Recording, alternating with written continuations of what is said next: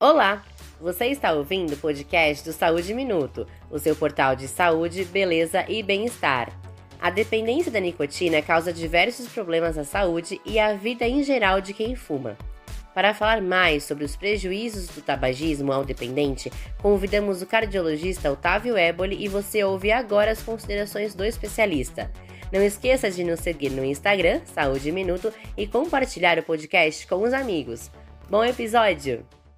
O tema que vamos discorrer hoje é sobre a questão do tabagismo, ou melhor dizendo, da dependência à nicotina, pois aí englobamos cigarro, charuto, cachimbo, rapé.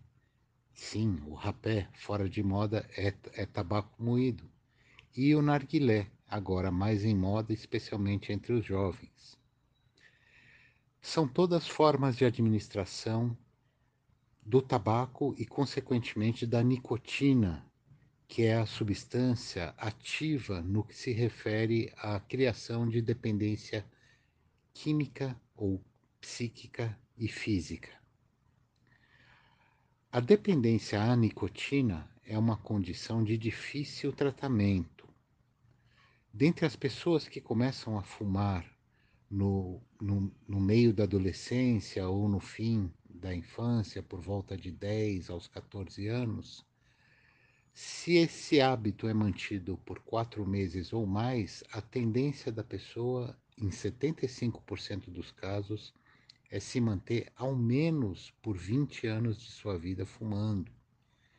Então, é um, é um tipo de droga que causa muita dependência, né? comparável a drogas como a heroína, por exemplo, ou o crack, que tem esse nível de, de, de taxa de dependência. Portanto, o seu tratamento é muito difícil. Não se trata é, de uma questão de caráter ou vergonha na cara, nada disso. Né? O tabagista ele tem que ser tratado como alguém que precisa de cuidados especiais, geralmente é, abordagem multidisciplinar, para tentar fazer uma tentativa efetiva na cessação do tabagismo. Vale dizer que estágios intermediários, ou seja, redução gradativa ou não do número de cigarros ou do consumo de tabaco como um todo, não é efetiva e a pessoa geralmente volta aos níveis anteriores ou mais. Né?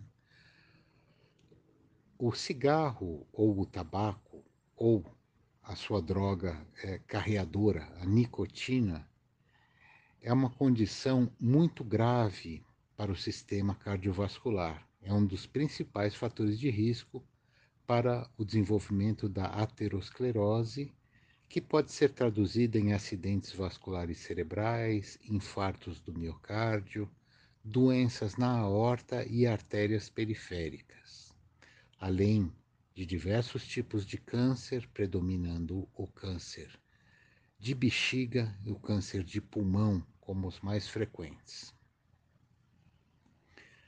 Além, de, de, além dos prejuízos relacionados à saúde da pessoa, existe também o prejuízo econômico e o prejuízo das pessoas que estão ao redor do tabagista, do dependente da nicotina, que muitas vezes procura manter certa distância, mas mesmo assim acaba carregando consigo a parte das substâncias tóxicas do cigarro e eh, transformando seus familiares e amigos em tabagistas secundários ou passivos. Né?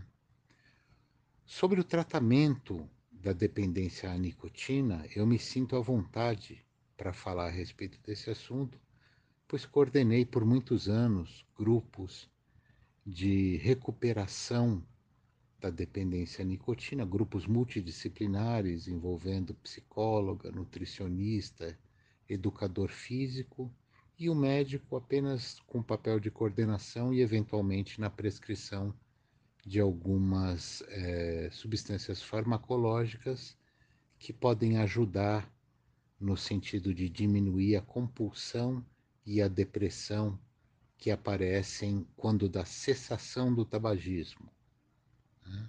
e, consequentemente, também da depressão associada ao abandonar um amigo de longa data, né? dos bons e maus momentos.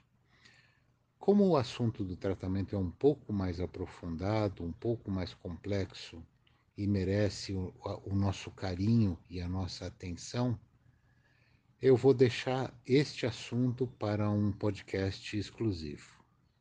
Meu nome é Otávio, eu sou um cardiologista, me despeço, obrigado pela atenção.